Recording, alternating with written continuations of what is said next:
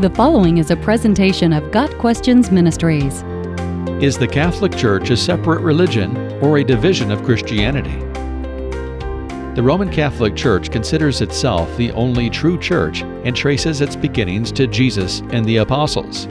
It maintains that all other denominations or branches of Christianity are aberrant and have fallen away from the true teachings of the Mother Church, and therefore from Christianity. But is this true? Our website contains many articles related to Catholicism, its origins, and practices. So, this article will deal specifically with whether or not the Catholic Church is in fact Christian or a separate religion altogether. Christianity, considered as a major world religion, has several branches Catholicism, Orthodoxy, and Protestantism. Defined this way, Catholicism is one division of Christianity.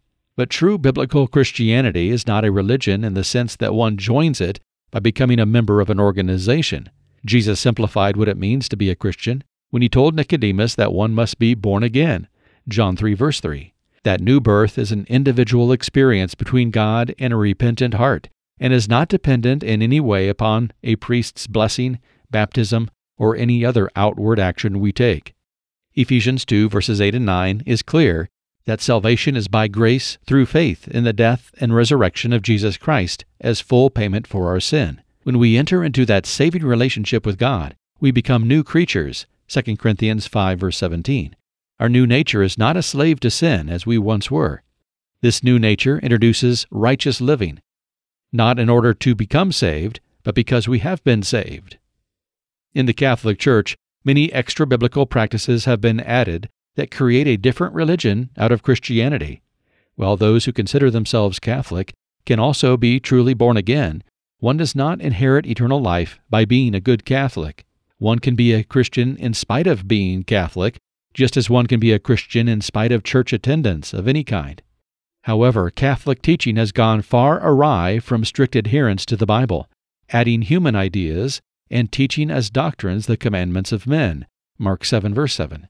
The Pharisees of Jesus' day had done the same thing with God's law, and it appears that Catholic tradition follows more closely in the footsteps of the Pharisees than those of the apostles. One of the most blatant examples of the Catholic Church becoming a separate religion is in their extreme overemphasis on the importance of Mary, practically treating her as a fourth member of the Trinity. Scripture tells us very little about the woman chosen to bear the Son of God, yet Catholic doctrine has recreated Mary and given her an exalted place that the Bible never implies. Pope Leo XIII wrote, quote, By the will of God, Mary is the intermediary through whom is distributed unto us this immense treasure of mercies gathered by God, for mercy and truth were created by Jesus Christ. Thus, as no man goeth to the Father but by the Son, so no man goeth to Christ but by his mother. Jesus never said any such thing about coming to him through Mary.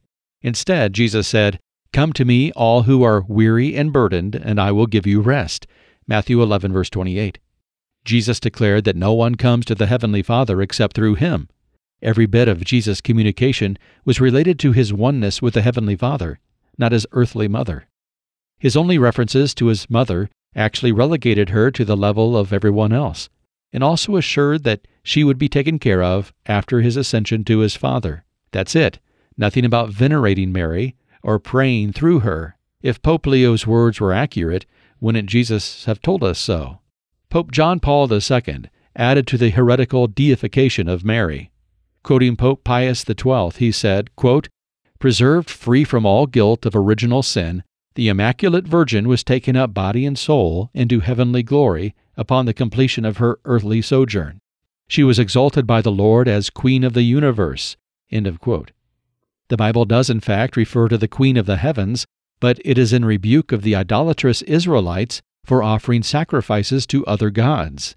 In Jeremiah chapter 7, the teaching that Mary is the Queen of the universe is idolatry, although the Roman Catholic Church does not want to see it that way.